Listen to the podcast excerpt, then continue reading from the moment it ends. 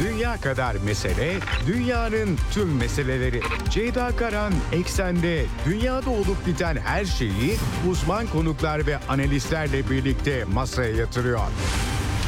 Dünyadaki meseleleri merak edenlerin programı Ceyda Karan'la Eksen hafta içi her gün saat 16'da Radyo Sputnik'te. Ceyda Karan'la Eksen başlıyor.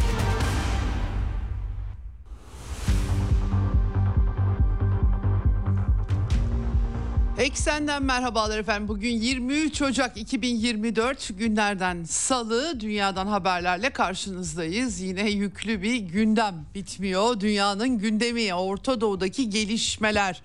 İsrail-Filistin çatışmalarında Biden yönetiminin Netanyahu çıkmazını tartışıyor herkes. Yeni anlaşma senaryoları ortaya atılıyor ancak Bunların ne kadar uygulanacağı tartışma konusu Avrupa Birliği Brüksel Zirvesi İsrail Dışişleri Bakanı'nın katılımıyla gerçekleştirildi. BM Güvenlik Konseyi'nde bu akşam Filistin konulu oturum var. Pek çok Dışişleri Bakanı da New York'a gitti. Bu vesileyle ikili görüşmeler var. Gündemi aktaracağım sizlere. Bu temaslarla ilgili Dışişleri Bakanı Hakan Fidan da yine New York'a gitti. İkili temaslarda bulunuyorlar. İsrail ordusundan ağır kayıp haberleri geliyor. Havaya uçurulmaya çalışılan binalar e, üzerinden e, haberler o sırada bir Filistin saldırısında çok sayıda İsrail askerinin hayatını yitirdiği ve enkaz altında kaldığı haberleri var. Güne son derece karanlık bir tabloyla başlamış gözüküyor. Dün e, olan gelişmeler bugün yansıyor ve İsrail kamuoyunda da tartışmalar, protesto gösterileri var. Tabii direniş ekseninin Orta Doğu'daki Amerikan üslerine saldırılarından haberler var. Kızıldeniz meselesi yine kaynar kazan halde Amerika ve Britanya. Dört ortakla birlikte Husilere, Ensarullah hareketine yeni saldırılar düzenledi ama caydırıcı olması meselesi işleri karıştırıyor. Avrupalılar da kendi misyonlarını kuracaklar gibi gözüküyor. Biraz belirsizlik ve karışıklık var diyebiliriz. AB Dışişleri Bakanlarından yansıyan bilgiler ayrı bir Avrupa misyonuna işaret ediyor. Tabii İran'dan uyarılar var. İran Dışişleri Bakanı da New York'a gitti. O da ikili temaslarda bulunuyor. Orta Doğu diplomasisi hızlanmış durumda. Amerikan seçimleri, ön seçimler bugün New Hampshire seçimleri olacak.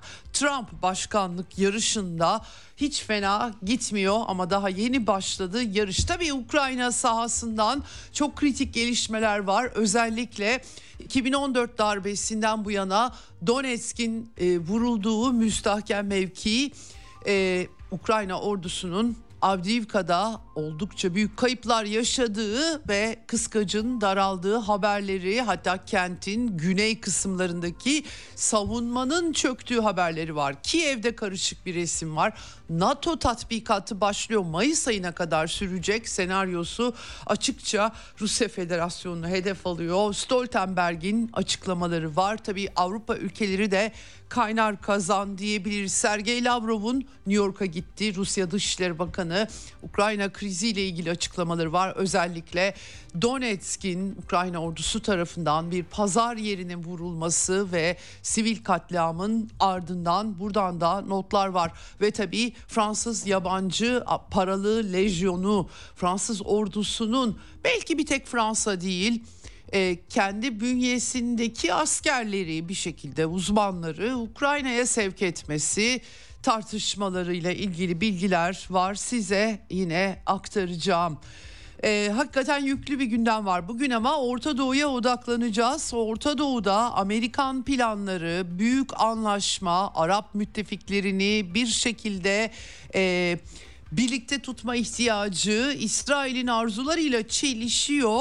Tam olarak neler oluyor bugün Orta Doğu uzmanı, dış politika yazarı, gazeteci Musa Özurlu, gazeteci ve televizyon programcısı Musa Özurlu konuğum olacak. Orta Doğu'yu Arapçadan da takip ediyor. Değerlendirmelerini alacağız bu işler nereye gidiyor anlamaya çalışacağız. Evet.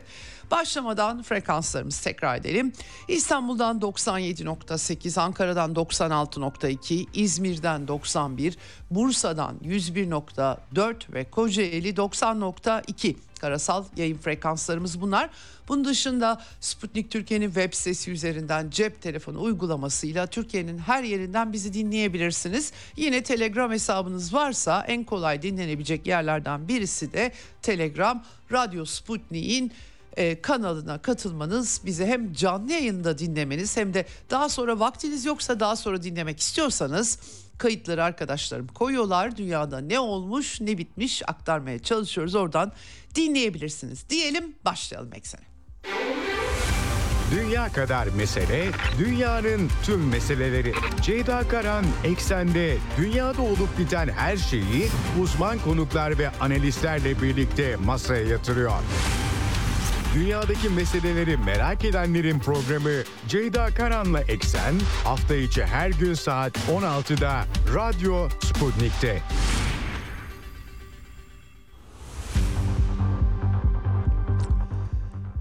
Evet Gazze'de can kaybı Filistin kaynakları 25.295 diye ifade ediyorlar. 26 bine gidiyor 3 ayı aşan süre içerisinde 63 binde yaralı sayısı. E, tabii bu rakamları Filistin tarafı e, veriyor İsrail tarafı da e, bunun biraz abartıldığını söylüyor ama sonuç itibariyle Gazze'deki büyük yıkım bütün dünyanın gözleri önünde gerçekleşiyor. Bu arada da bir takım pazarlıklar sızıyor. Axios haber sitesi Amerika'da liberallerin liberal gündemin takipçisi diyebiliriz. İsrail e, yetkililerinin e, Katar ve Mısır'ın arabuluculuğunda Hamas'a yeni bir ateşkes teklifinde bulunduğunu yazdılar. İki aylık bir ateşkes esirlerin bu arada bırakılması çok aşamalı bir anlaşmanın parçası. Bir e, total bir anlaşma da varmış hissiyatına kapılıyor insan ama e, sadece iki ayla sınırlı diye de e, belirtiliyor. İki aylık bir ara ateşkes yerini alan çeşitli formüller diyelim. İşte ilk aşamada kadınlar 60 yaş üstü e, yaşlı erkekler sağlık durumları kritik olanların bırakılması daha sonra da kadın askerler işte 60 yaş altı askerler 136 rehine var. Tabi Filistinliler de İsrail hapishanelerinde haksız yere tutulanların e, kurtarılmasını sağlamışlardı. Kasım sonunda Aralık başındaki takas çok kısa sürmüştü. E, burada tabii kimler bırakılacak e, sayıda anlaşabiliriz ama isimlere bakmak lazım diye bir payda koymuşlar ama Hamas'ın medya sorumlusu e, Velid Kilani açıklama yaptı.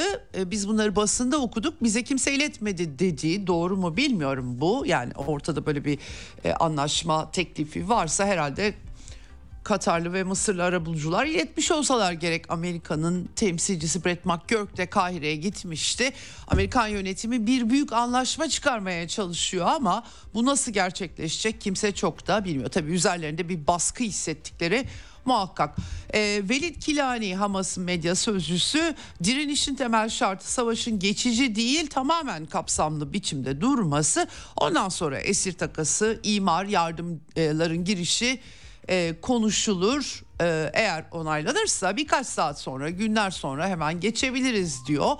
E, buraya gidiyor mu gerçekten? Çünkü İsrail tarafından bu işin 2024'te devam edeceği ve hatta 2025 gibi gibi öngörüleri bizatihi Savunma Bakanı'ndan, Netanyahu'dan, Başbakan'dan da işittik. Dolayısıyla insan temkinli yaklaşıyor ama kim kim bilebilir gerçekten bir anda belki bir gelişme olabilir. Birleşmiş Milletler tabii yardımlarının e, girişlerinde sıkıntı var. İnsani Koordinasyon Ofisi e, 2024'ün ilk iki haftasında kritik ihtiyaç duyulan insani yardım malzemelerinin genişletilmesinin engellendiğini her dört insani yardım misyonundan üçüne erişim İsrail güçleri tarafından engelleniyor diye e, açıkladılar. Bu akşam tabii daha kapsamlı e, görüşler dile getirilecek New York'ta BM e, Güvenlik Konseyi'nde tabii iki devletli çözüm e, Amerikan yönetimi de bunu dile getiriyor. Avrupa Birliği de dile getiriyor. Ama bu nasıl mümkün olacak? Ne kadar mümkün olacak? Netanyahu'nun varlığı tabii Netanyahu'nun bütün siyasi hayatı bunun gerçekleşmemesi üzerine kurulmuş. Bunun için Hamas'a yatırım yapmak üzerine de kurulmuş durumda. Dolayısıyla gerçekten enteresan bir resim var önümüzde. Nereye evrilecek bilmiyoruz. E, Joe Biden'ın ordusu olmayan bir Filistin devleti kurulması e, e, peşinde olduğu iddiaları var. CNN'in ne yansıdı? Ee, CNN International'a e, Mossad direktörü David Barnea Aralık ayında Varşova'da CIA başkanıyla, Katar başbakanıyla görüşmüş. Bir şekilde Hamas liderliğinin çıkarılması yani aslında 3 aşağı 5 yukarı aynı planlarda dönüyor. Bir parça Amerikan yönetiminin sıkıntılarını ifade eden formül formül içinde pek çok şey dolaşıyor ortada. Suudi Arabistan'la İsrail'i barıştırmak en önemli önceliklerinden birisi idi. E, bütün bu 7 Ekim öncesinde de işler yolunda gidiyor zannediyorlardı ama tabii işler karıştı ve bu nasıl toparlanacak? Tabii ki Kızıldeniz hattı birazdan aktaracağım. Yemen'deki Ensarullah Hareketi'nin Gazze'ye destek eylemleri de e, farklı bir resim koyuyor. Bugün Avrupa Birliği Dışişleri Bakanları'nın Brüksel toplantısı devam ediyor. E, İsrailli e, Dışişleri Bakanı, yeni Dışişleri Bakanı İsrail Katz ve Filistin Yönetimi Dışişleri Bakanı Riyad El Maliki de aynı zamanda toplantıya katıldılar. İsrail Katz e, daha şahin bir isim e, e, kabinede değişiklik yapmıştı savaş kabinesinde Netanyahu. E, burada Orta Doğu'yu Hindistan'a bağlayan demiryolu projesini sunmuş. Yani Kızıldeniz'e ihtiyacınız yok sizin. Birleşik Arap Emirlikleri sun İmek projesi vardı hatırlayacaksınız Biden yönetiminin. Belki buna paralel bir şey. Ürdün üzerinden İsrail'e mal taşınması. Ee, aynı şekilde Gazze açıklarında yapay ada projesi filan. Gerçekten ilginç aslında. Ee, Joseph Borrell gerçeği Avrupa Birliği'nin dış politika şefi tepki göstermiş e, ne alakası var bu konularla diye tepki göstermiş. İki devletli çözüm ancak barışı o getirebilir diyorlar. Ama bu iki devletli çözümün nasıl bir şey olacağına dair de kimsenin çok bir fikri yok. Sözde mi kalacak 1990'lardan itibaren pek çok hamle yapıldı. Filistin davası ile ilgilenenler bu konuları Filistin meselesinde defalarca da bizler gördük. Bunun farkı ne olacak onu henüz çözebilmiş değiliz. Musa Özoğurlu'ya da soracağım. O da e, gazetecilik meslek hayatını bu meseleyi de izleyerek geçirmiş bir isim. Şimdi bir yandan da e, Fransa Dışişleri Bakanı, yeni Dışişleri Bakanı Stefan e, Sejourne e, İrlandalı mevkidaşıyla birlikte e, Michael Martin ile birlikte Yahudi yerleşimcilere bir takım yaptırımları iki devletli çözüm diyor onlar da. Giderek bu sesler yükseliyor. Dediğim gibi formülasyonun ne olduğu ortada e, yok. Hakikaten e, Amerikan yönetimi biz Filistin yönetimini bir devlet olarak tanıyoruz dese belki farklı bir yere dökülebilir Berlin'in ama bu yapılabilecek mi? Bu önemli bir sorun. Tabii New York'ta pek çok temas var. Bugün e, Rusya Dışişleri Bakanı Sergey Lavrov onlar da önerilerini gündeme getirecekler. Rusya adına Lavrov e, açıklayacak. İkili temaslarda bulunuyor. E, İran Dışişleri Bakanı ile görüşmesi, Hakan Fidan'la Türk Dışişleri Bakanı ile New York'ta görüşmesi. Sadece Orta Doğu konuları da değil, ikili e, temaslar karşılıklı enerjiden tutun da Türk, Türkiye-Rusya ilişkileri de konuşulmuş gözüküyor. Hatta Vladimir Putin'in Türkiye'yi ziyareti bekleniyor. Türkiye medyasında 12 Şubat gibi tarihlerde anıldı. Gerçi Kremlin zamanı gelince tarih açıklanacak diyor. Henüz doğrulanmış değil. Bu arada Putin'in de Mısır'da inşa edilen e, nükleer güç santrali, Mısır'ın ilk güç e, nükleer güç santrali video e, e, konferans yoluyla dördüncü güç ünitesinin temel atma töreninde yapılmış. Mısır malum BRICS üyesi artık e, Ocak başından itibaren tabii e, BRICS üyesi ama bunun mekanizmalarının oluşturulması gerekiyor. Rusya da BRICS'in dönem başkanlığını yürütüyor. Özel toplantılar 200'den fazla etkinlik planlanıyor Mısır'ın da aktif olarak BRICS'in içerisinde yerini alması. Değişen e, dünyanın çeşitli alametleri var. Tabii buradan nereye evrilecek çok bilemiyoruz ama ülkeler arası işbirliği, projeleri, enerji alanları bunların önemli bir kapsamını oluşturuyor. Evet dönelim e, Gazze'ye. İsrail ordusu bu arada bütün bu siyasi tartışmalar, uluslararası e, iliş, e, diplomasi formatında pek çok gelişmeler yaşanırken sahada İsrail güçleri ağır kayıplar veriyorlar.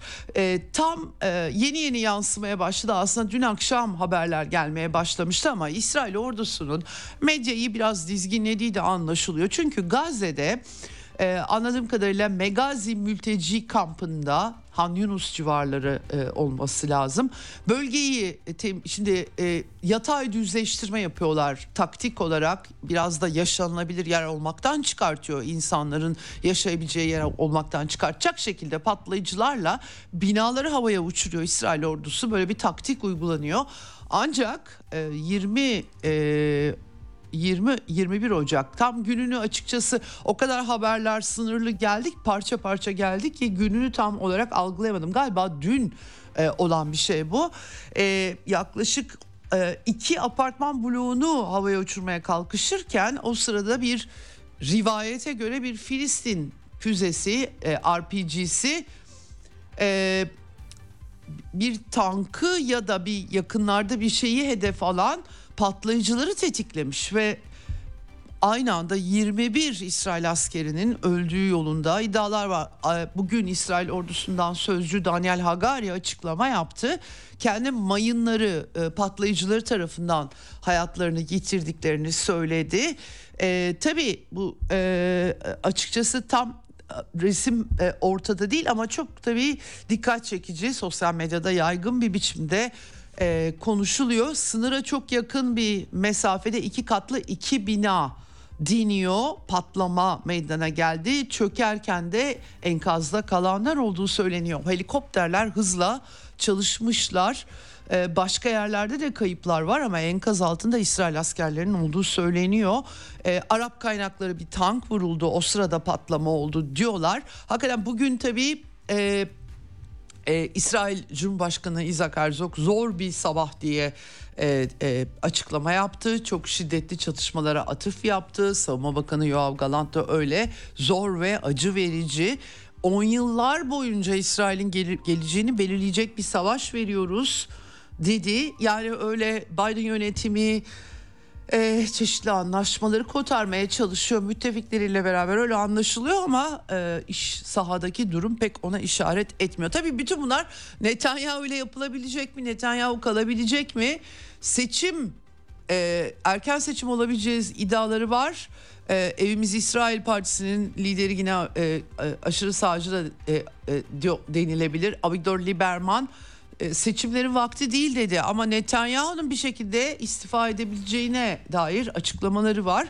İsrail'de tabii ki kitlesel protestolar var çünkü rehineler de kurtarılamıyor ve e, bu kara harekatı da İsrail için giderek bir faciaya dönüşüyor. Onlar açısından baktığınızda çok büyük kayıplar var. Daha bunun Lübnan cephesi var ki Ocak sonlarında bir başka cephe açılır mı diye tartışmalar da tatbikat da yapıldı. Ee, gerçekten sıkıntılı bir resim var. Yani belki umarım e, bu, bu diplomasi bir işe yarar ve daha fazla can kaybı iki taraftan da önlenir e, diyebiliyoruz sadece. Ama e, durum böyle. Gelen bilgiler bu şekilde. Onun dışında tabii Amerikan güçleri Orta Doğu'da hedef olmaya devam ediyorlar. Direniş ekseninin çeşitli grupları İran'la bağlantılı olduğu hep dile getiriliyor. İran'da onlar özerk yapılar kendi kararlarını kendileri alıyorlar diyor. E, Deir Zor'da Suriye'de e, Amerikan güçlerinin Koniko gaz tesisini bekçilik eden üssünün vurulduğu haberleri var. Yine e, 20 Ocak'ta aynen Esed vurulmuştu. Irak'taki Amerikan üssü orada kayıpların boyutlarını tam bilemiyoruz açıklamıyorlar ama işte Pentagon sözcü yardımcısı Sabrina Singh de açıklama yaptı ve e, bugüne kadar 143 saldırı oldu. En ağırı demeye çalıştı. Kayıp var mı bilmiyoruz ama travmatik beyin yaralanması dedikleri şeyden muzdarip askerler olduğu anlaşılıyor. E, ayrıca İsrail'in Ashdod limanına yönelik de bir e, Irak merkezli diye anılan İslami Direniş grubunun saldırısı olduğu haberleri var. Bunun doğrulandığını görmedim ama bu da önemli. Ta Aşdod limanını hedef almış olmaları Suriye'den mi diye de bir soru düşüyor insanın aklına. Tabii geçişken hale geldi bölge onu belirtmek gerekiyor. Evet tabii işin bir de Yemen ve Ensarullah Husiler diye anıyoruz küresel politikalarda. Amerikan e, yönetimi Husileri 10 e, Ocak'taki BM Güvenlik Konseyi kararından sonra bir harekat başlatmıştı. Bunun adını Poseidon'un okçusu koymuşlar CNN'e göre, CNN International'a göre. Poseidon'un okçusu. Çok caydırıcı olmadığını aslında Amerikalı yetkililer de dile getirdiler. Çünkü Husilerin bir takım e, füze sistemleri, İHA sistemlerini depoladıkları yerler vuruldu ama bu başka gemileri e, İsrail'le bağlantılı ve artık tabii Amerika ve Britanya'yı da doğrudan hedef seçtiklerini duyurdular. Saldırılar yüzünden ondan önce Gazze'ye destek için diyorlardı ve başka gemiler geçebilir diyorlardı. Giderek militaristleşen bir Kızıldeniz var ee, ve Avrupalılar da bu işin içine dahil olmaya çalışıyorlar. Joseph Borrell e, dün akşam saatlerinde Avrupa Birliği Dışişleri Bakanları toplantısının e, dan bilgiler e, Kızıldeniz'de ticari gemilerin güvenliğini sağlamak için askeri bir operasyon başlatmakta ilkesel olarak anlaştıkları bilgisi yansıdı. Der Spiegel gibi gazeteler. Hatta daha önce konuşmuştuk da Almanya'nın Hessen fırkateynini göndermesi ee, ayrıca tabii NATO'nun bir de mayın eylem gücü konuşlandırılması burada Alman gemisinin e, Grömitz deniyor M1064 ee, Yeni Zelanda'da katkı veriyor ve Kızıldeniz kalabalıklaşacak mı diye bir soru çıkıyor hepimizin aklına.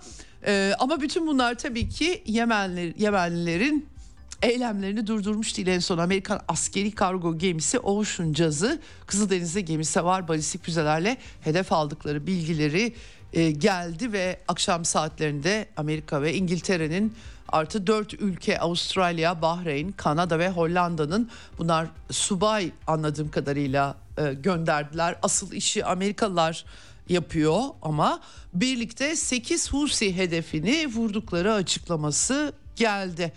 E, Yemen'in 4 kenti 18 hava saldırısı diye açıkladı. Husilerin askeri sözcüsü Yahya Sari.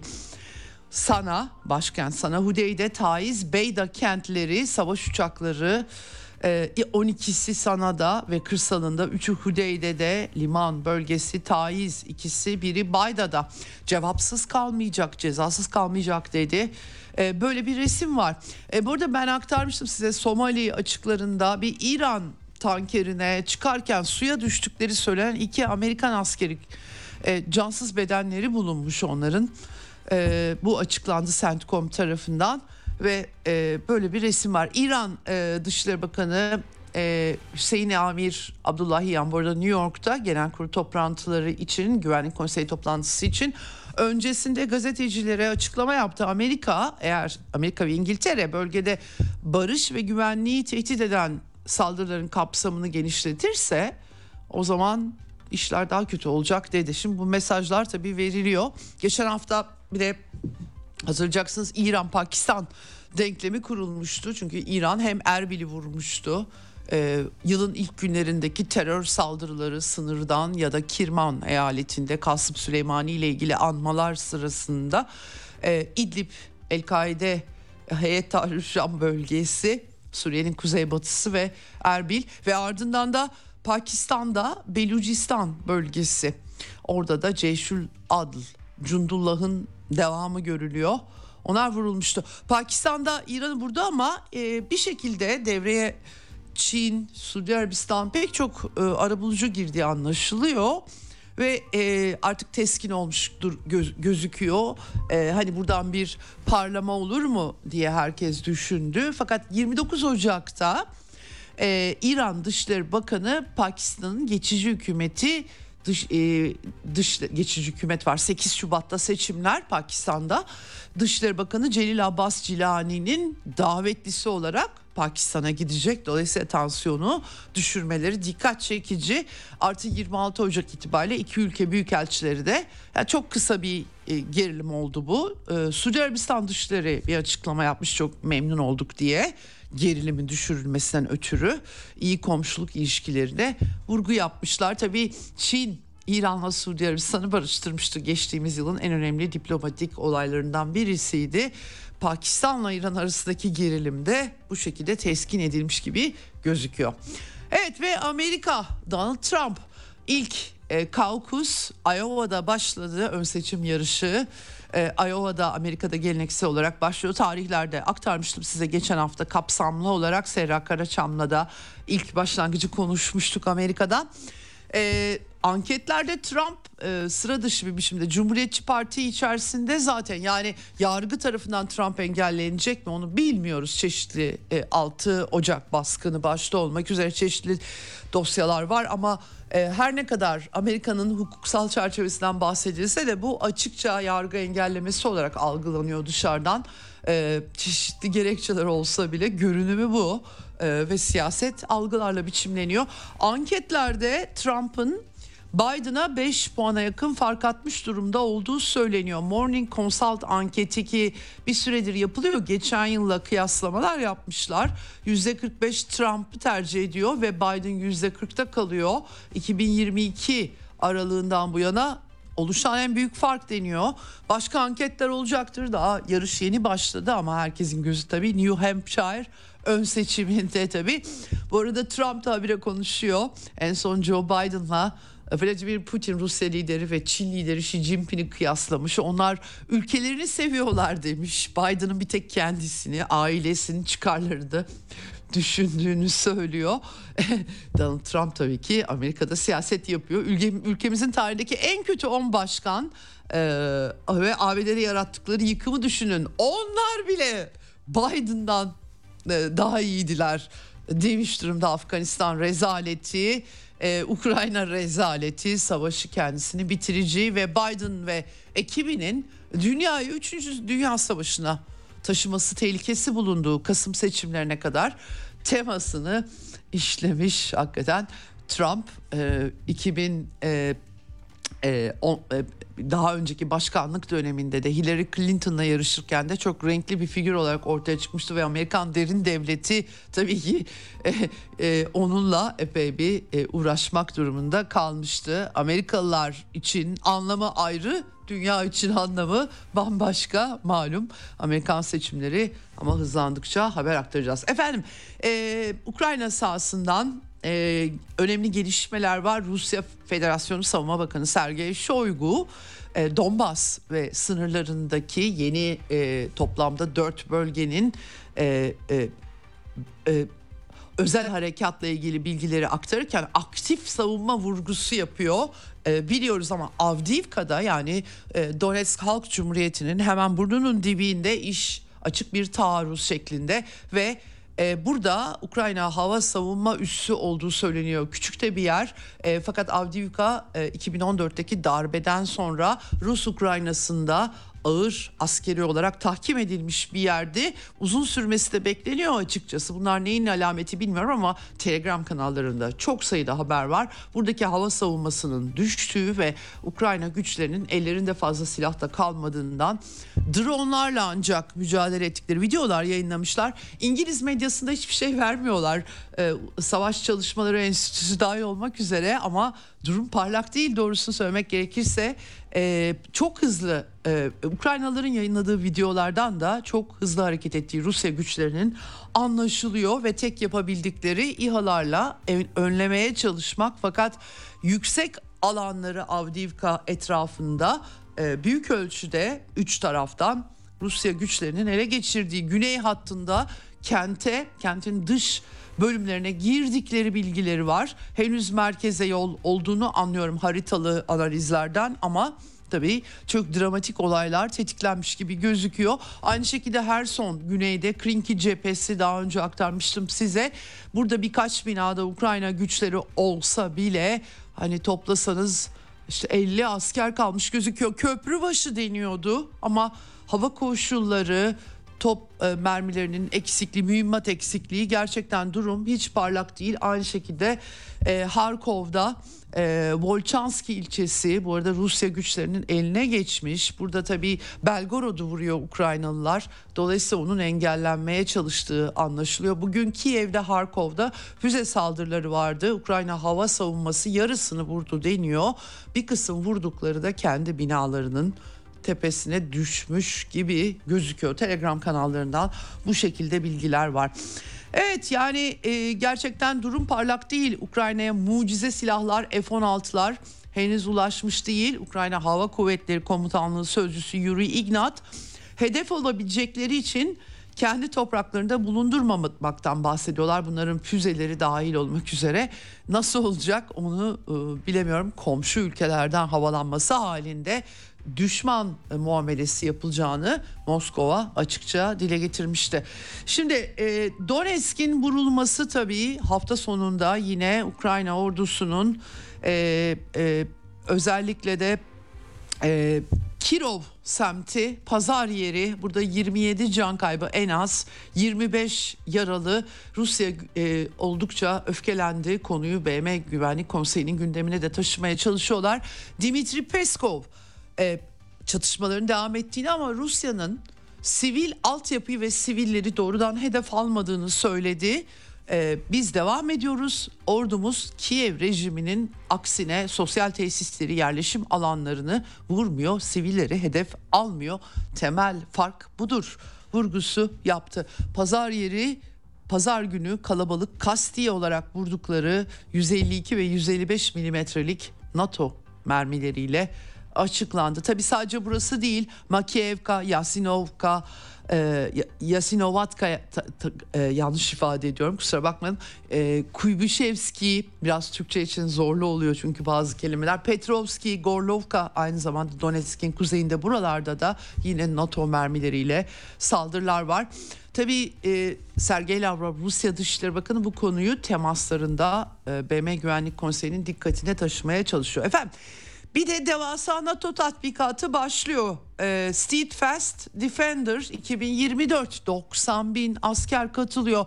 Birkaç ay sürecek Mayıs başına kadar gerçekten böylesine büyük bir tatbikat senaryosu da Rus açıkça Rusya Federasyonu hedef alacak nitelikte Rob Bauer'in NATO Askeri Komite Başkanı'nın açıklamaları vardı.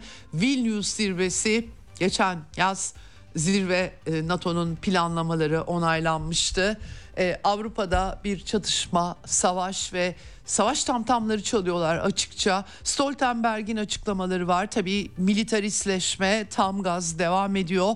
Biz Doğu kanadını güçlendiriyoruz. Rusya sınırlarına onun için yanaşıyoruz diye. Hem çevreleme harekatı yapılıyor hem de bunun savunma için olduğu iddiası sürekli gündemde. Tabii Mühimmat sıkıntıları aylarca ben de aktardım size. Çok sayıda fantastik haber Batı medyasında yer aldı. Bir süre sonra olaylar tam tersi çıktı. Batı'nın Batı kapitalist modeli tabii barış zamanları için örgütlenmiş ve mühimmat üretiminde sıkıntılar ortaya çıktı.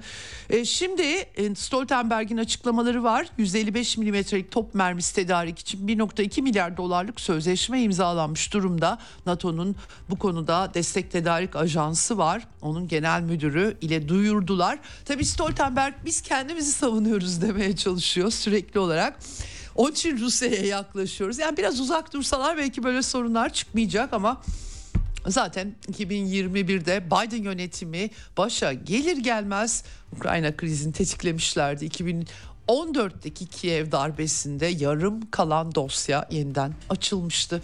Bu arada da ne Minsk anlaşması ne BM kararları hiçbir şey uygulanmadı. 8 yıl boyunca ve tabii ki saldırıya geçecekleri önleme 51. madde devreye sokuldu Rusya tarafından. Şimdi tabii e, Stoltenberg bir yandan da diyor ki yani e, biz doğrudan tehdit görmüyoruz NATO ülkelerine. O zaman niçin neden bunlar?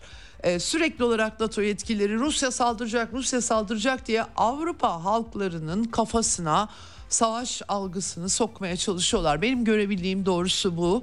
E, ee, 10 milyar doları aşan sözleşmelere Temmuz ayından bu yana e, 6 aylık bir sürede imza attılar. Ama tabii bunlar ne zaman hazır olacak? İşte 36 aydan bahsediliyor. Birkaç yıl içerisinde bir savaşa hazırlık mı bu? Gerçekten 24 ila 36 ay. Bütün bunların Ukrayna'da ne işe yarayacağı da ayrı bir soru işareti. Barış ve müzakere yerine Avrupalıları savaşa hazırlama, militarize etme bütün bunların adımları atılıyor. NATO e, Rusya Dışişleri Bakan Yardımcısı Alexander Grushko'nun da açıklamaları var NATO tatbikatı ile ilgili olarak. bölgesel güvenliği daha da istikrarsızlaştıran bir tatbikat olduğunu, Amerikan etkisini, Avrupalıların artık egemen ülkeler olarak davranmadıkları ama Rusya'nın da bu tür provokatif güç gösterilerinden korkacak bir ülke olmadığını söyledi kendisi. Yapay olarak Avrupa'da ısıtılan askeri psikoz durumunun arka planında bu tatbikat yürütülüyor diye de bir saptaması var. Avrupalıları savaşa hazırlamak. Bunu açıkça kendi demeçlerinden de görebiliyoruz. Rus yetkilinin bunları söylemesi tek başına e, mesele değil. Avrupalılar zaten söylüyorlar. Hakan Fidan Dışişleri Bakanı e, başta da dediğim gibi Amerika'da New York'ta Gazze temalı görüşmeler ama aynı zamanda Türkiye Büyük Millet Meclisi'nin gündeminde bugün İsveç'in NATO üyeliği var. Aslına bakarsanız Finlandiya asıl Rusya ile çok uzun sınırı olan şu an aşırı sağcıların iktidarda olduğu Finlandiya sınırları da kapatmıştı. Türkiye geçen sene Finlandiya'ya geçit vermişti. İsveç ise de facto NATO üyesi diyebileceğimiz çok sayıda tatbikata geçmişte NATO ile beraber katılmış havaalanlarını Amerika'nın kullandığı bir ülke resmen NATO üyesi olmasının bana sorarsanız daha ziyade sembolik bir önemi var. Biden'ın görmek istediği NATO açısından. Dolayısıyla aslında Türkiye zaten en kilit ülke olan Finlandiya'ya Rusya'ya saldırı Rusya'da tabii ki doğal olarak sürekli sınırlarına doğru gelen, ittiren bir NATO görüyor ve oradan saldırı bekliyor. Dolayısıyla Finlandiya daha önemliydi. Geçmiş tarihsellik de göz önüne alınınca ama tabii bugün İsveç meselesi, katılım protokolü, e, herkesin beklentisi Ankara'nın TBMM'nin onaylayacağı yolunda. Hakan Fidan da Amerika'ya gitmişken Zaten Steadfast Defender 24 tatbikatına İsveç'in katılımını Ankara'nın veto etmemesinden söz ediliyor. Yani tabii ki bu tatbikat büyük bir tatbikat. Daha farklı bir tavır alabilir miydi Ankara? Alabilirdi. Ama dediğim gibi İsveç zaten bir şekilde Amerika ile tatbikatlar yapan, NATO tatbikatlarına geçmişte de katılan üstleri de Amerikalıların kullandığı aslına bakarsanız bir daha söylüyorum de facto NATO üyesi bir ülke olduğunu herkes unutuyor e, enteresan bir biçimde bir tabii Türkiye iç siyasetindeki algılayışlar biraz daha farklı. Dünyaya da çok fazla e, bakmak hissiyatı pek yer almıyor. Gerek duymuyorlar herhalde diyeceğim var. Evet e, Çin'in BM daimi Lavrov Ukrayna meselesini tabii gündeme almaya çalışıyor, e, sok, e, gündemde tutmaya çalışıyor. Onu e, dile getirmiştim. Çin birazdan aktaracağım e, söylediklerinde. Çin'in BM daimi temsilcisi açıklama yaptı. Ukrayna ile müzakereler en kısa sürede yeniden başlamalı dedi. Bu e, çatışma bunun bunun kazananı olmaz. E, ve barış da savaş alanına silah göndererek sağlanmaz. Şartlar ne olursa olsun diplomatik çabalardan vazgeçmemek lazım dediler ama çok da bir e, e, Batı'nın e, Rusya'yı stratejik yenilgiye uğratma açıkça da dile getiriyorlar bunu. E, Ukrayna'yı da bunun için kullanma teması ortadayken Çinli e, BM daimi temsilcisini çok fazla dinleyeceklerini e, zannetmiyorum. Bu Donetsk'teki pazar katliamını, pazar yeri katliamını da Batı ülkeleri gayet doğal karşıladılar. E, e, sizin canınız onların gözünde jeopolitik çıkarları ölçüsünde nerede olduğunuzla bağlantılı olarak değerli genel olarak böyle bir ilkesel tutum zaten e, yok açıkçası. Dimitri Peskov bu arada dikkat çekici bir açıklama yapmış. Trump'la ilgili Ukrayna'da çünkü ben çözümü hemen bulacağım diyor Trump. Öyle bir iddiası var. Ee, daha önce Sergey Lavrov e, da Vladimir Putin de bizim için fark etmez Amerika'da kimin başa geçtiği diye bir saptama yapmışlardı. Bu Rusya'nın okuması. Peskov da Trump'ın bu son açıklaması Ukrayna'da e, nasıl çözüm e, bulacağı konusunda biz anlamıyoruz demiş. bu konuda bir temasımız da yok. Çünkü burada Amerikan devletinin e, stratejik kararların rol oynadığını başkanlardan bağımsız e, biraz herhalde saptaması var. Gerçi Biden, neokon Biden işleri çok değiştirdi. Ayrıca Ukrayna ile kendisinin ve oğlunun e, bir takım ballı börek ilişkileri de olduğu ortaya çıkmıştı. Çok uzun zamandır biliniyordu. Aslına bakarsanız şahsi davası tabii ve yönetiminde Dışişleri Bakan Yardımcısı siyasi işlerden sorumlu Victoria Nuland aynı şekilde Ukrayna asıllı ve onların da neokonların da farklı baktığını biliyoruz. Evet bu arada Belarus NATO'nun bu e, tatbikatı vesaire batı sınırını güçlendirme özellikle Polonya'dan gelecek tehditlerden çekiniyorlar ve ayrıca Rusya'nın İskender kompleksleri de nükleer füzeler e, transfer edilmiş vaziyette. Lukashenko'nun açıklaması ve yabancı istihbarat servislerinin de zaten 2019'dan beri Belarus'ta rejim değişikliği için çabaladıklarında biliyoruz. Bunların Belarusluların hayrıyla alakası olmadığını da herkes artık anlamıştır. Bu olup bitenlerden sonra e, böyle bir çerçeve. E, Fransız e, meselesini aktarmıştım size aslında geçtiğimiz cumadan beri. Rusya bu sefer çok sert tepki verdi. Aslında yabancı paralı asker meselesi çok yeni olmamakla birlikte bu sefer e, Harkov'da otele geçici olarak yerleştirilen 60 Fransız lejyoner vurulmuş, imha edilmiş 20 kadar da yaralanmıştı. Fransa Büyükelçisi Pierre Levy'yi çağırdılar. Şimdi tabii bu yabancı askerlerin yabancılar lejyonundan olduğu hatta bazılarının bu lejyonla ilişkilerinin tam olarak kesilmediği Anladığım kadarıyla e, Fransız kamuoyunun haberi yok ama CIA görevlisi eski e, Larry Johnson diyor ki Fransız ordusu bunları oraya sevk ediyor aslında NATO'nun sevk ettiği o özel harekatın başından beri gündeme geliyordu. Yabancı lezyon, lejyon üyeleri ve hala para alanlar bile olduğu iddia ediliyor burada. Ee, gerçekten enteresan tabii Fransa Savunma Bakanı yani biz engelleyemeyiz gibi bir şey söylüyor ama bu engellemenin ötesine geçmiş gibi gözüküyor açıkçası. E, isimleri açıklanmış vaziyette ve e, bir Laurent Braillard vardı Fransa Fransız Savaş muhabiri Donbass'ta görevli. O da bu e, e, öz, bir liste olduğunu söylüyor. 145 paralı asker var Fransa'dan ve bunların 37'si neonazilerden oluşuyor. Fransa'da tabii kullanışlı aptallar da olduğunu söylüyor ama para için gidenler de var.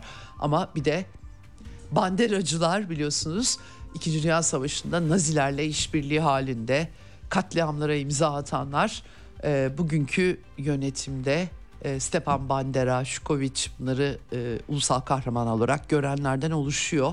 E, vücutlarına kazılı dövmeler eşliğinde devletin resmi ideolojisi haline de getirdiler. Maalesef durum bu.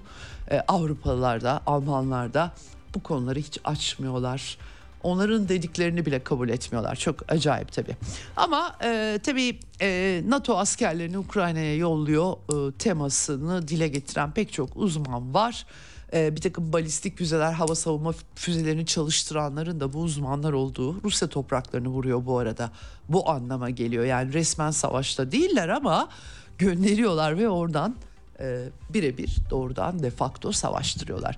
Efendim Alman Süddeutsche Zeitung gazetesi bir yandan Avrupa'nın Ukrayna'yı e, Ukrayna'nın yenilgisine hazırlandığını her zamankinden daha kritik tabii Avrupalılar. Amerika çünkü artık fonlayamaz halde diye böyle bir çerçeve var. Bunu göreceğiz ama e, önce Sergey Lavrov'un BM Güvenlik Konseyi'nin Ukrayna konulu toplantısındaki mesajlarını aktaracağım e, temel faktör diyor burada çözüm çıkmaması Batı'nın engellemeleri gerçekten de 20, 2022 İstanbul'da engellendiği açıkça ortaya çıkmıştı. Ukraynalı müzakereci David Arahamya da dile getirmişti. İsrail eski başbakan dile getirmişti. Herkes biliyor artık.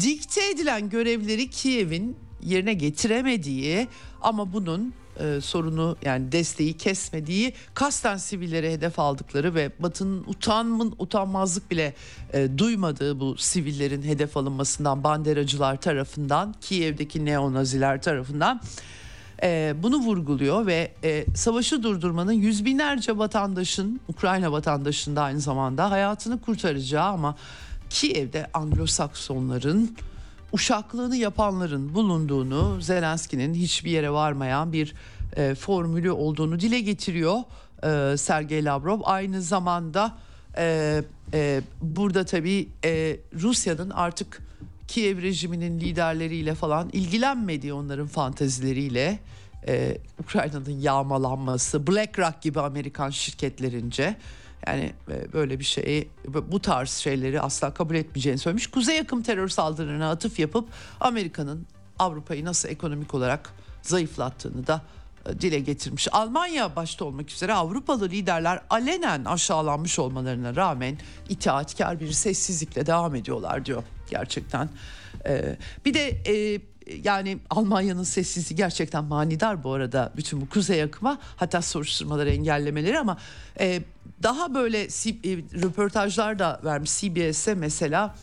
E, Bush döneminde e, karşılıklı ilişkilerin zedelendiği ve Putin'in Rusya devlet başkanı olarak muazzam iyi niyetinin Amerikalılar tarafından cebimizde diye denilerek görmezden gelindiğini, Trump'ın gelmesinin Amerika'nın Ukrayna politikalarını değiştirmeyeceğini söylemiş e, ve e, ilişkilerin temellerini yok edecek bir hat çizildiğini söylemiş. Kıtalar arası balistik füzelerle ilgili anlaşmadan Amerika'nın çekilmesine atıf yapmış.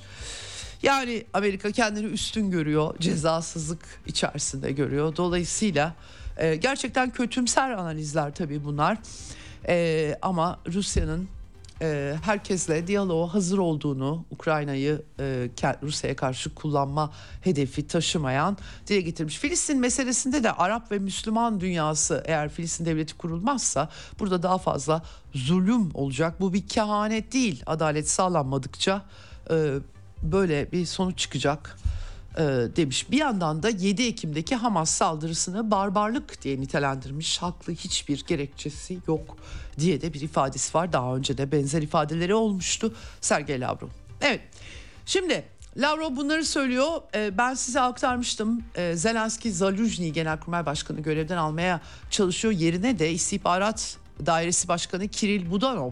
Kendisi neonazilerin en e, baş isimlerinden birisi ama Genelkurmay Başkanlığı yapabilecek kabiliyette donanımda birisi değil. Çünkü özel e, kuvvetler mensubu birisi.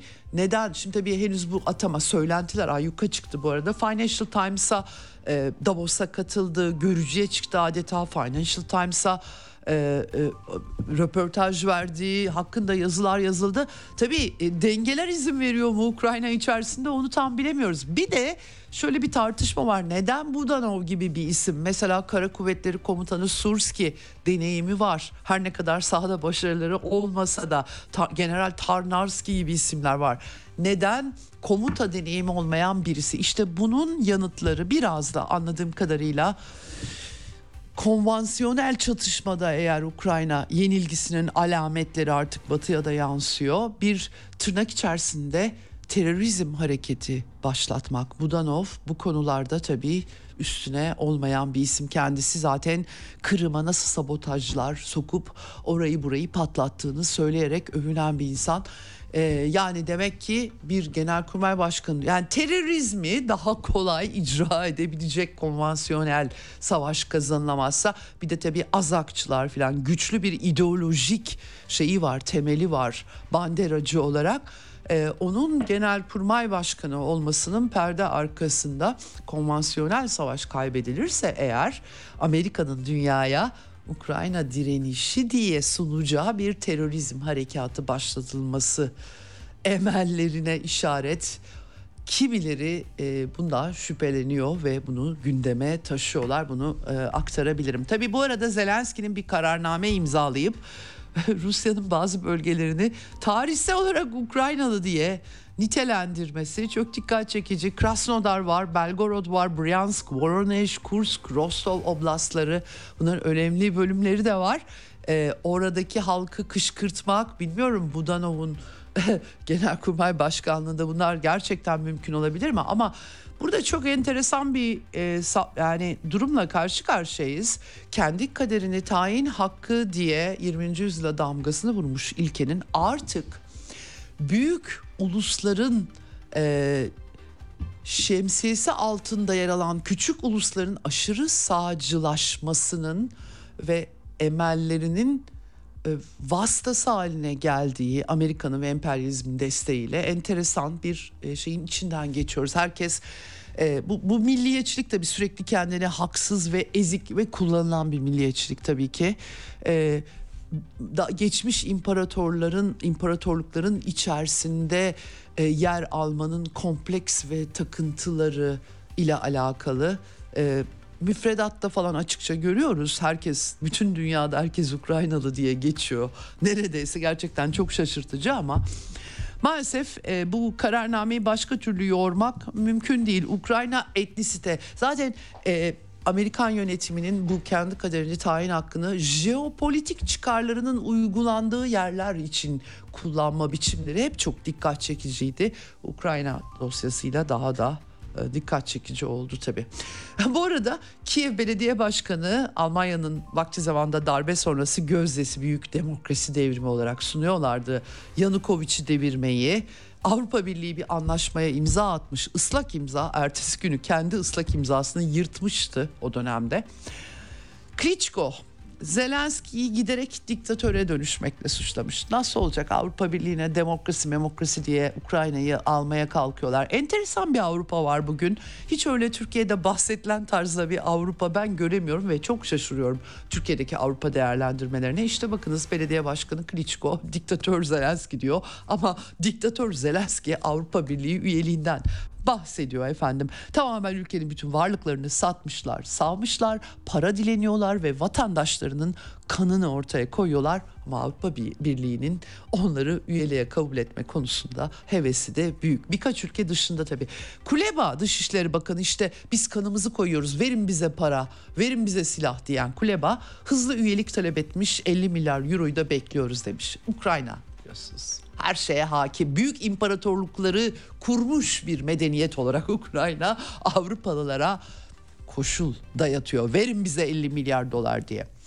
Yani Avrupa halkları biraz akıllı olsalar, liderliklerini birazcık daha fazla sorgulasalar belki böyle bir manzara olmayacaktı. Siz kimsiniz? Bizden 50 milyar euro istiyorsunuz. Niçin istiyorsunuz? Ne yapacaksınız? Hangi ideolojik şey zeminde istiyorsunuz? Ama tabii bunları anan yok. Tam tersine durum daha da e, vahim. E, Amerikalılar ise tabii bir kongreden para çıkartamıyorlar. E, enteresan bir biçimde John Kirby e, tabii paramız yok diye de açıkça söylüyor. Avrupalıların üstüne Associated Press'in bugün Pentagon'un parası yok finansmanı müttefiklere kaydırmayı planlıyor diye haber geçti Associated Press. Avrupalılar bir de bunları finanse etmek için para ödemek zorunda. Ee, tabii bu arada kimi Avrupalı siyasilerde bize Tayvan'da ABD'ye destek vermeyiz diye res çekiyorlarmış kulislere yansıyan bilgilere göre. Ama diğer yandan da Ursula von der Leyen öncülüğünde seçilmemiş Avrupa Komisyonu e, Ukrayna'ya Macaristan'ın ve olası Slovakya'nın e, vetosunu aşacak şekilde Barış Fonu'ndan yeni paralar çıkarma derdinde 6,5 milyardan söz ediliyor. Nasıl olacak? O doğrusu kestirmek zor. Ee, ama e, Slovakya tabii çok e, itirazları var. S-300 hava savunma sistemleri vermek zorunda kaldılar eski hükümet yüzünden ama Slovakya Başbakanı Robert Fico açıkça Ukrayna bağımsız bir ülke değil ABD'nin kontrolü altında. Biz bu işe bulaşmak istemiyoruz. Ee, ancak insani yardım yapabiliriz. Ee, Ukrayna Başbakanı'yla da görüşecek zannedersem yarın. Ee, ve ortak basın toplantısı falan da yapmak istemiyormuş. NATO üyeliğinde engelleyeceğiz diye açıkça dile getiriyor. Bir de ABD ile savunma anlaşmalarını sorgulamış. Gerçekten Slovakya Başbakanı'nı iktidarda bırakacak mı acaba? Bu NATO'da hemen darbe yaptırabilir tabii. Demiş ki yani bu nasıl iş? Bir analiz yaptık. Yani egemenliğimizin zerresi yok. Amerikan konvoyları kafalarına göre istedikleri gibi hareket ediyorlar. Slovakya üslerini izin almadan istedikleri gibi kullanıyorlar. Bu iş böyle olmaz diyerek ABD elçisiyle görüşmüşler. Vallahi adamcağızın başına acaba suikast muikast gelir mi diye ben endişeleniyorum. Evet Almanya Savunma Bakanı Boris Pistorius ise ülkesini Rusya ile savaşa hazırlanmaya çağırdı. Bildin e, savaş tamtamları çaldıran haberi vardı. Niye derseniz efendim saldırıya e, hazırlanmak değilmiş. Aslında ne zaman olacağı bilinmeyen bir tehdit varmış. Onun için hazırlanmaları gerekiyormuş. Aşırı sağcılar hep böyle söylemleri tekrarlarlar. Normal ama Boris Pistorius ki e, Almanya'da sıkıntı var. AFD, e, Almanya için Alternatif Partisi Saksonya, Thüringen, Brandenburg'da bu sene kazanırsa sonbaharda Almanya siyaseti değişebilir. Şimdiden e, bir takım toplantılar sızdı haberleri AFD'nin aşırı sağcılarla göçmenlerin ülkeden gönderilmesi vesaire AFD'yi yasaklama planları e, İngiliz Muhafazakar Partisi'ni ne yapacağız? Onlar da Ruanda'ya göndermekten bahsediyorlar insanları. Aynı e, tema ama birisi aşırı sağcı oluyor, öbürleri normal oluyor. Çok enteresan Avrupa'daki bütün ideolojik sarsıntılar gerçekten e, bambaşka resimler sunuyorlar. Protesto gösterileri hafta sonu vardı Almanya'da. Daha fazla konuşacağız Almanya'yı. E, bugün e, hepsini e, notlarını toparlayamıyorum sizin için. Vaktim azaldı çünkü. Kısa bir tanıtım arası vermemiz gerekiyor. Hemen ardından Musa Özuğurlu'yla Amerika'nın İsrail sıkıntısı ve Orta Doğu'daki durumu konuşacağız. Bizden ayrılmayın efendim.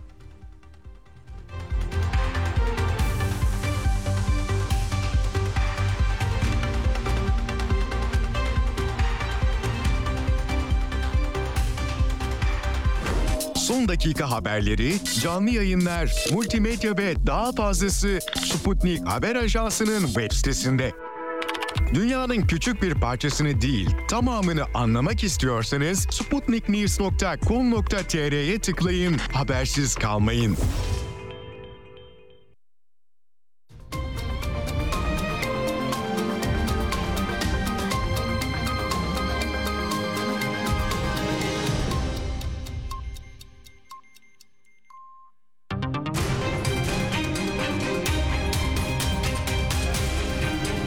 Radyo Sputnik. Anlatılmayanları anlatıyoruz. Ceyda Karan'la Eksen devam ediyor. Evet Eksen'in son bölümündeyiz şimdi. Telefon hattımızın diğer ucunda Musa Özurlu var. Ee, hoş geldin Musa yayınımıza. Merhaba Ceyda Karan, iyi yayınlar. Çok teşekkür ederim. Epeydir konuşamamıştık seninle. Orta Doğu'da yer yerinden oynuyor. Durulmuyor bir türlü. Ama bir süre sonra da insanlar alışıyor Orta Doğu gündemine değil mi Musa? Gerçekten ben şöyle bir düşünüyorum her gün haberleri tararken. E, Gazze çatışması 3 ayı bitti. Hepimiz aynı şeyleri e, sarmanın içerisinde e, böyle birazcık e, zıplıyormuş gibi gözüküyoruz ama kendimizi olduğumuz yerde yeniden buluyoruz. Çok acayip bir gündem e, oluştu. Evet bu arada e, hattı galiba e, kaybettik Musa ile. Arkadaşlar tekrar evet tekrar arıyorlar. E, tabii e, hakikaten e, Musa Özürlü uzun yıllarını Orta Doğu'da geçirmiş bir insan. Dolayısıyla e, meslek olarak gazeteciliği yaparken e, Orta Doğu halklarının içinde yaşamış, Suriye çatışmasını yakından takip etmiş bir isim. Tabii ki Filistin-İsrail meselesinde öyle. E, dolayısıyla biraz yakınarak onunla konuşuyorum. Musa tekrardan aldık evet. seni hatta galiba. Evet. evet, evet, evet. E, şimdi...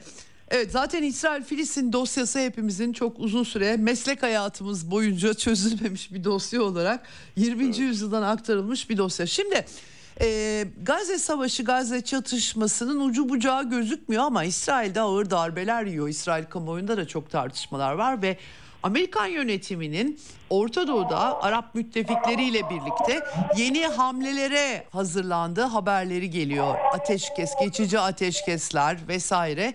Ee, ama bir yandan da bir büyük anlaşma. Filistin ordusu olmayan bir devlet gibi. Bunların bir temeli var mı sence? Bir şeyler dönüyor mu perde arkasında? Nasıl bir görüntü e, görüyorsun sen? Ceyda Karan e, tabii bu e, ateşkesle başlayalım istersen. Gerçekten de Amerika ve Katar'ın e, böyle bir girişiminin olduğu ifade ediliyor ki bugün e, Şarkı Avsat gazetesinin e, öne çıkan haberlerinden bir tanesi bu. Geniş bir şekilde de yer vermişler. E, ve tabii Amerikan basında dayandırıyorlar bu iddiayı. Fakat e, yani bu şekilde ciddiye alıp e, kendilerini de yayınlamış olması evet, kendileri açısından da belki e, inandırıcı olduğu anlamına geliyor. E, üç aşamalı bir plandan hı hı. bahsediyor. 90 günlük bir plan bu. Yüzlerce mahkum serbest bırakılacak. Tutuklu siviller var Gazze tarafında. Onlar İsrail tarafından serbest bırakılacak. İsrail işte takım merkezlerinden çekilecek ya da drone uçuşlarını durduracak. İkinci aşamada işte Hamas ve İsrail karşılıklı olarak kadın esirleri e, verecekler tutukluları aynı şekilde. Üçüncü aşamada e, daha fazla e, esir değişimi özellikle asker yani Hamas'ın elinde bulunan askerlerin e, değişimiyle e, bir e, yeni bir e, şeye geçirecek. Fakat bu plan şu anda kabul edilmiş değil ve diğer taraftan düşünen bir not var İsrail kabinesinde. Görüş ayrılıklarına da neden olan bir plan bu.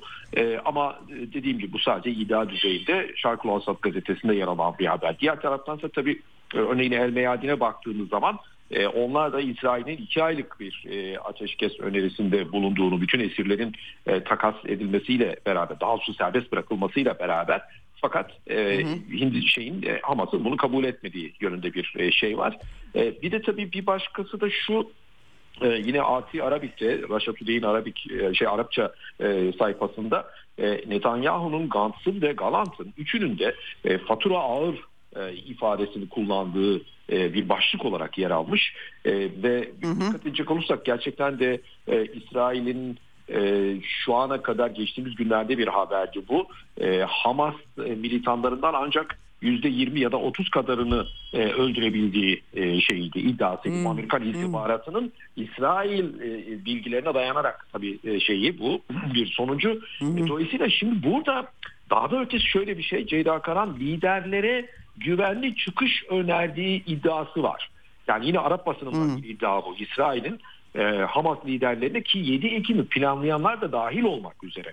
Burada şu çıkıyor hmm. ortaya. Gerçekten de bir şey var. Yani İsrail açısından işler yani planladıkları gibi ya da istedikleri gibi gitmiyor.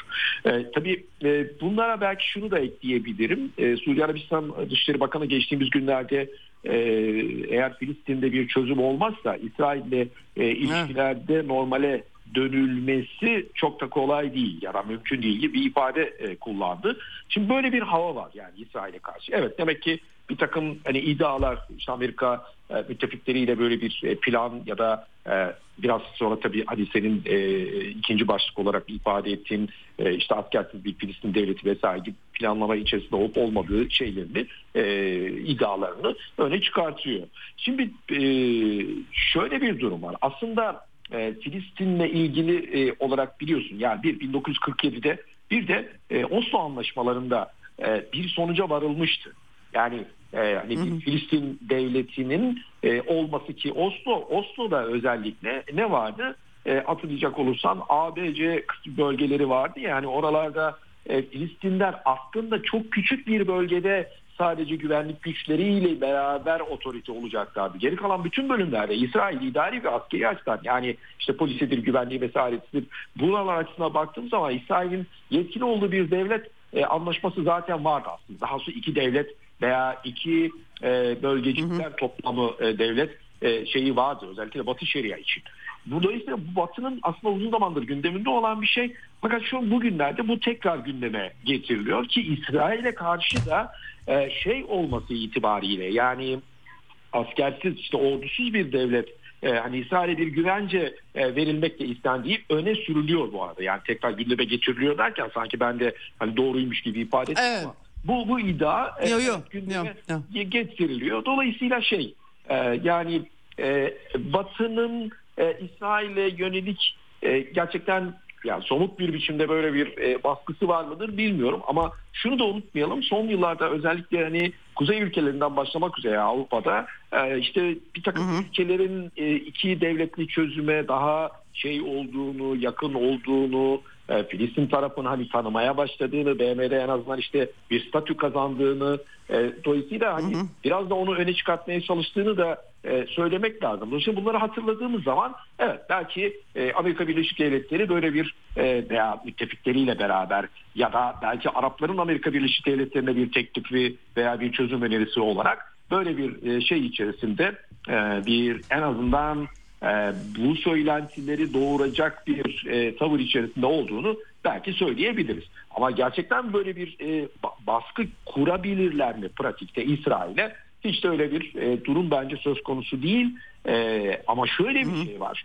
Amerika Birleşik Devletleri'nin savaşı bitirmeye çalıştığını e, daha çok düşünebiliriz. Daha kuvvetli bir ihtimal olarak düşünebiliriz. Çünkü e, yine el mealinde bugün e, yer alan bir e, haber ki bence ilginç bir haber. E, yine Batı basında dayandırıyor aslında bunu. Fakat analiz şöyle bir analiz. Batı dünyası iktisadi açıdan zor günler yaşıyor. Neden? Çünkü Husiler de bu işin içerisine girdiler. Ama Husiler girmemiş olsa bile hatırlayacaksın G20 zirvesinde son Delhi toplantısında Hindistan, Orta Doğu, Avrupa yeni e, alternatif yani Çin'e alternatif bir e, şey yolu yapacaklardı. Ticaret yolu. Böyle bir planlama vardı. Şimdi onun tamamen tehlikeye girdi ve dolayısıyla e, aslında Amerika Birleşik Devletleri Biden açısından daha doğrusu bu bir başarı hikayesi olarak yer alacaktı seçimler öncesinde. Fakat şu ana kadar herhangi bir adım atılabilmiş değil. Dolayısıyla Biden istediğini yapamıyor. Belki de bütün bunları düşünecek olursak evet Biden'ın e, savaşı bir şekilde sona erdirmek ya da e, oradan bir şekilde ben Orta Doğu'ya işte barış getirdim şeyini çıkartabilmek için, başlığını çıkartabilmek için e, ha, e, İsrail'e yönelik bir takım çabaları olduğunu e, söyleyebiliriz. Ama gerçekten işte Evet. bir ortada tam bir plan var da işte bir tarafta bir devlet bir tarafta bilmem de olsun gibi bir şey var mı? Bence şu anda yok. Evet. Ee, tabii samimiyet soruları da buradan çıkıyor ama bir yandan Netanyahu da açıkça dışlıyor. Yani Amerikan yönetimine de meydan okuyor. İsrail içerisindeki denklem de karışık. Yani hakikaten bu Gazze'de yapılanların e, boyutlarına katlanamayan İsrailliler var. Onlar sokaklarda Netanyahu'yu da zorluyorlar. E, şöyle bir e, gözlem e, yapıyor genellikle analistler. Netanyahu çok da ayakta kalamaz diye. Adam da hacı yatmaz gibi bir şey aslına bakarsan İsrail siyasetini, siyasetteki rolünü düşünürsek. E, Netanyahu gitse gerçekten bunların uygulanabileceği bir liderlik çıkar mı? E, Netanyahu'nun e, e, bir şekilde ekarte edilmesi e, aşırı sağcı ortakları ne olacak filan yani e, o soruları düşününce aklıma çok fazla bir e, çözüm yokmuş gibi geliyor benim ama umutlu olanlar da var. Biraz tabii küresel durum da değişiyor baskı hakikaten e, çok özel bir durum yaşıyoruz tabii 7 Ekim'den bu yana daha önceki İsrail-Filistin çatışmalarının ötesine geçilmiş durumda. Dolayısıyla baskılar artıyor. İsrail'de rejimi değiştirirler mi? ne dersin? Ya e, İsrail rejimi şöyle aslında bu ya bunun sadece bununla değil hani bununla bağlantılı olarak değil ama zaten Netanyahu e, çok zor zamanlar yaşıyordu ve gerçekten e, çok kez iktidara geldi. Gerçekten bir hacı yapmaz ama yaptığı zamanlar da var. Belki önümüzdeki günlerde işte öyle bir şey olabilir. Daha doğrusu önümüzdeki süreçte böyle bir şey olabilir. Çünkü e, işte son olarak e, biliyorsun 21 İsrail askeri hayatını kaybetti. Dolayısıyla Evet. Netanyahu hiçbir şekilde buradan bir başarı hikayesi çıkartabilmiş değil. Yani hele hele bu şey e, doğrulanırsa eğer e, İsrail yönetiminin e, 7 Ekim'i planlayanlar da dahil olmak üzere Hamas liderlerine güvenli çıkış önerdiği falan bunlar eğer somutlaşırsa Netanyahu iyiden iyiye zor duruma düşecek. E, dolayısıyla e, Netanyahu'nun şu anda e, durumu e, parlak değil. Ama bu tabii hani e, her şeyin sonu mu Netanyahu açısından? Elbette bu da değil. Çünkü Netanyahu daha önce de defalarca gitmiş, defalarca gelmiş bir isim ve İsrail'de bu koalisyonlar dönemi e, 4-5 senedir e, çok şey devam ediyor. Yani 5. seçimde bu yanlış hatırlamıyorsam. Ve dolayısıyla da e, zaten aslında kabine içerisinde e, özellikle bu aşırı sağcı e, bir takım partilerin, bakanların yer almış olmasıyla beraber e, bu hükümet çok eleştiriliyordu. İsrail içinde de eleştiriliyordu. Ve zaten Netanyahu'nun işte daha önceki reform e, paketi dediği insanların da yargı e, darbesi olarak değerlendirdiği bir süreç yüzünden Netanyahu yine zor durumdaydı. Dolayısıyla aslında birçok şey şu anda Netanyahu aleyhinde işliyor ama e, siyaset siyaset sonuç itibariyle Netanyahu belki gidecektir. Fakat ben İsrail'de koalisyonlar döneminin düşü, e, biteceğini düşünmüyorum. Yani Netanyahu gitse de e, hiçbir parti gerçekten de e, siyaseti uzun yıllar işte domine edecek ya da hakim olabilecek bir şekilde bir ağırlığa sahip değil. O yüzden ya Netanyahu tekrar gelebilir. Ama bugünlerde eğer gerçekten sadece kısa vadede Netanyahu'nun durumu nu e, özetleyecek olursak tek kelimeyle gerçekten e, kabus görüyor e, diyebiliriz. Hı hı, evet. Peki Musa şimdi şeyi de soracağım. Bir de e, İran'a buradan e, gerçekten e, İran biraz daha rahatlamış gözüküyor. Geçen hafta hem Erbil hem İdlib hem Belucistan'a e, Evet. balistik füzeler fırlattı İran. E, ama e, tabii biraz böyle e, e, İran üzerinde bu iş bölgesel savaşa dönüşür ve hatta ve hatta e, Netanyahu'nun da istediği İran'a bir saldırı gündeme gelir diye. Tabii bunun hakikaten büyük çatışmalar başlatma riski var. Bu sanki ortadan kalkmış gibi de gözüküyor. Gerçekten e, e, Yemen meselesinde Amerika İngiltere ile beraber bir takım başka küçük e, küçük katkılarla hareket ediyorlar ama e, direniş cephesi bir el üstünlüğü mü elde etti e, Musa? Ne dersin? Yani e, e, çok somut bir sonuç değil belki değişebilir ama Ee, yani Amerika'nın biraz sanki sıkıntılı olduğu sıkıntılı olduğu bir durum ve geçmişte de sıkıntılı olduğu durumları Suriye dosyasına hatırlarsan yönetebilmiş de. Bugünden e, bugün burada önümüzdeki vakada bir fark görüyor musun sen? Nasıl e, e, anlamak var. lazım abi? Hı-hı. Bence var. Bence çok e, rahatlar. Hani artık ama bir de öyle bir duruma gelindi ki yani İsrail'in bugüne kadar hani e, sadece Filistin e, anlamında değil ya da o, o çerçeveyle kısıtlı olarak söylemiyorum bunu ama İsrail'in Amerika Birleşik Devletleri'nin birlikteki işte faaliyetlerini vesairenin hani yaptıkları e, artık e, direniş ekseninde şu e, şeyi oluşturmuş durumda. Direniş ekseni adı verilen oluşumda artık kaybedecek herhangi bir şey kalmadı e, düşüncesini hmm. oluşturmuş durumda. İkincisi e, kaybedecek bir şey derken bu her şeyi kaybettikleri anlamında değil. Bundan sonra e, herhangi bir şekilde Amerika Birleşik Devletleri'nin bütün faaliyetlerine, adımlarına ve müttefiklerinin aynı şekilde ya da yerel güçler de dahil olmak üzere Amerika Birleşik Devletleri ile birlikte hareket edenlere karşı e, artık daha bir cesaretle hareket edebiliyorlar. Yani İran'ın mesela bu son hmm. günlerde yaptıkları gerçekten de e, artık hani e, hep dikkat edecek olursan yani İran e, geçmişte savunma halindeydi. Yani tamam tabii ki Suriye'de faaliyetleri vardı. Hizbullah vesaire gibi takım örgütler var ama devlet olarak İran mesela e, hiç böyle çıkıp işte e, buraya balistik füze atıyorum, burayı işte bilmem kaç kilometreden vuracağım gibi tavır içerisinde değildi. Ama İran artık bunu yapmaya başladı çünkü İsrail'in son dönemde İran'a yönelik olarak, Hizbullah'a yönelik olarak, diğer takım örgütlere yönelik olarak bir sürek avı başlattığını e, görüyoruz ve aslında Netanyahu'nun politikası bu ve dolayısıyla İran'ın bir cevap verilmesi e, gerektiğini, ağırlığını bir şekilde ortaya koyması gerektiğini düş, düşündürttüğü bir dönemdeyiz. Yani e, bu arada tabii İran'la birlikte hareket eden, kendisini işte bu direniş ekseni içerisinde gören, e, Filistin'den başlayıp ta işte Irak'a kadar e, giden bu coğrafyadaki örgütlerle aynı şekilde hareket ediyorlar. Mesela Husilerin orada çok büyük bir özgüvenle bu şekilde hareket etmiş olmaları, bu savaşta net bir tavır ortaya koymuş olmaları da bunun göstergesi. Ve artık şunun da çok iyi farkındalar. Hani e, jeostratejik olarak e, herhangi bir silahın nasıl kullanılacağını da biliyorlar.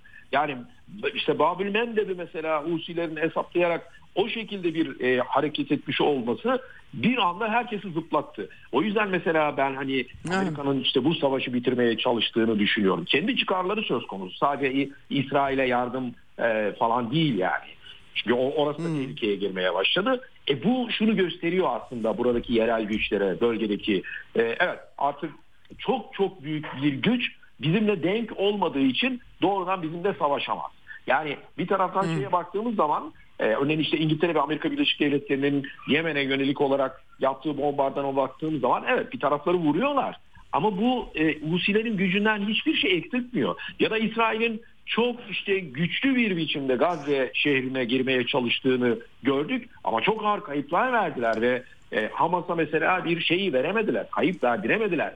Ceza Lübnan tarafında yani İsrail kuzeyinde Hizbullah da elbette çok ağır basmadı ama e, Hizbullah'a yönelik olarak da çok ciddi bir karşılık da vermediler. Hep dikkat edecek olursak mütekabiliyet esasına göre davrandılar. Bu da şunu gösteriyor. Evet, gerçekten Amerika Birleşik Devletleri eskisi kadar rahat değil. Gerçekten de bölgedeki yerel güçler veya devletler bazında düşünecek olursak bölgedeki direniş ya da e, herhangi bir koalisyon eskisine göre çok daha rahat. Evet. E, Hizbullah da biraz daha sanki e, ha, e, bu son olarak onu da sormak istiyorum. Bu krizin başında hemen bir İsrail-Lübnan çatışması herkesin aklına ilk o düştü tabii taraflarında açıklamaları eşliğinde ki Hizbullah tarafından aslında kısmen başlamış da sayılır ama dengeli yürütüyorlar.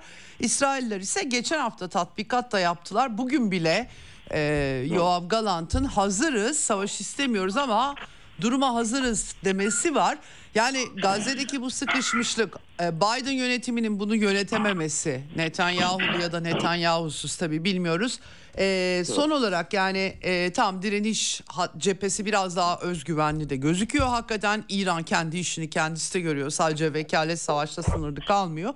Ama bir de Lübnan'la bir alev çıkarsa o zaman bu yangın e, tıpkı Gazze'deki gibi e, sınırlı tutulabilir mi sence? Böyle bir olasılık risk devam ediyor mu?